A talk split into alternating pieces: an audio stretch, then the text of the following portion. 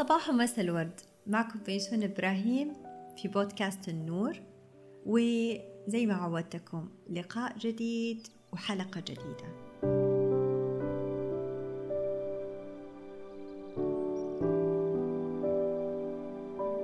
كان عمري تسعة سنوات لما ماما نادتني ميسون روحي شوفي أخوكي صاحي ولا نايم. آه هو طفل رضيع. رحت أشوف ولقيته يغط في سبات عميق. لكن كان في ابتسامة جميلة على وجهه. ما أقدر أنساها إلى الآن.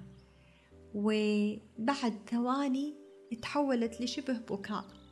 فجلست أطالع فيه. ومن ذاك الوقت شغل بالي موضوع حلقتنا اليوم. أه بصراحة ما كان في وقتها أه في بالي إني راح أكبر. وأعمل بودكاست النور وأتكلم عن هذا الموضوع الشيق العميق والمعقد. اليوم حلقتنا بعنوان أطياف المشاعر. أه الحلقة ما هي إلا مقدمة لأربع حلقات قادمة. بصراحة المشاعر ما يغطيها ولا حلقة ولا عشر حلقات عشان أكون صريحة معاكم. لكن اللي ححاول أسويه أني أعطيكم زبدة التجربة اللي أنا عشتها وكان فيها من البحث العلمي والبحث الميداني اللي يكفي أني أقدر أعطيكم الزبدة حقتها اللي ممكن أحد يلاقي فيها نور على طريقه.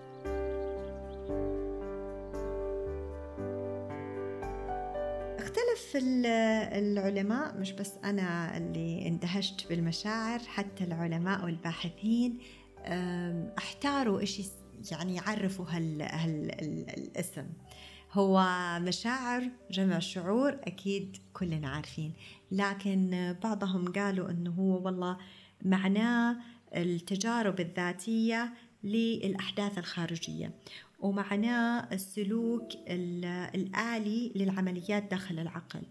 والله معناه التغيرات الفسيولوجية اللي بتنتج عن إحساسنا بحدث خارجي. يعني فلسفة كده ما لنا فيها.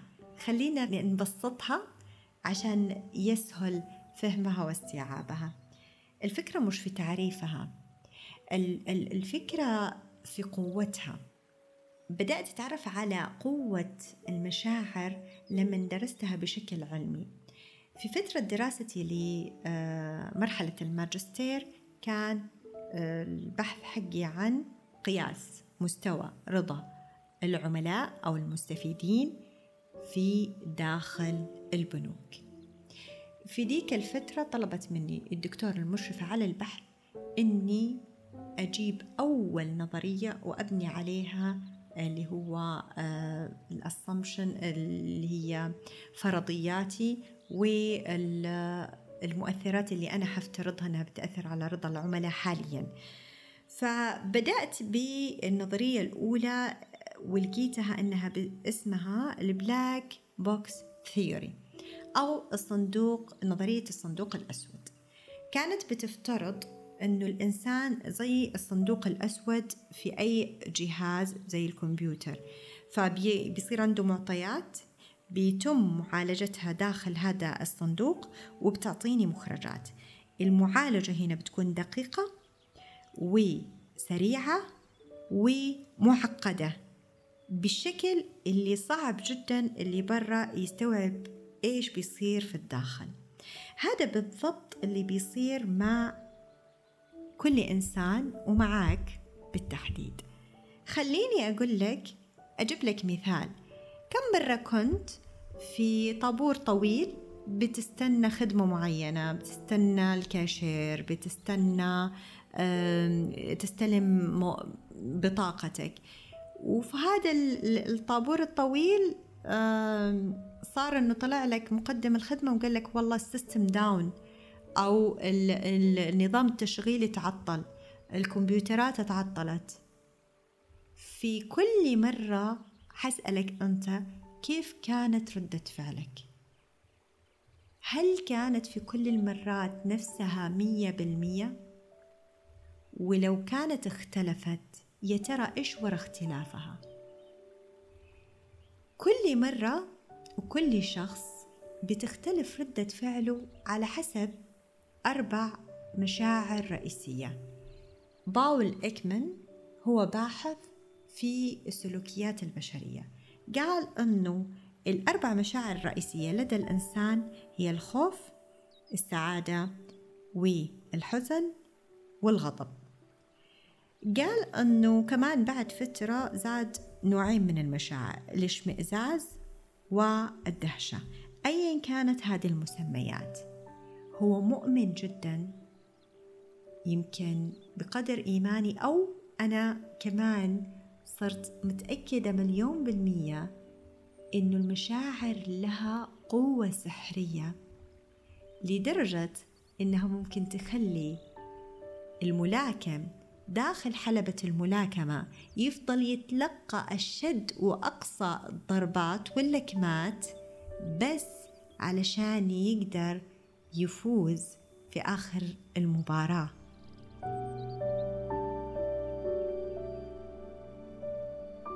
يا ترى إيش الشعور اللي راح يتملكه لما يفوز واللي يخليه يتحمل كل الألم من اللكمات في خلال المباراة؟ يا ترى هالقوة السحرية لو قلت لك إنها عندك أنت كمان. وإنه في لها جهاز تحكم remote control حسألك تحب يكون في يد مين remote ال control هذا أو جهاز التحكم هذا؟ أكيد الأغلبية حيقول إنه يكون معايا يعني معك شخصيا.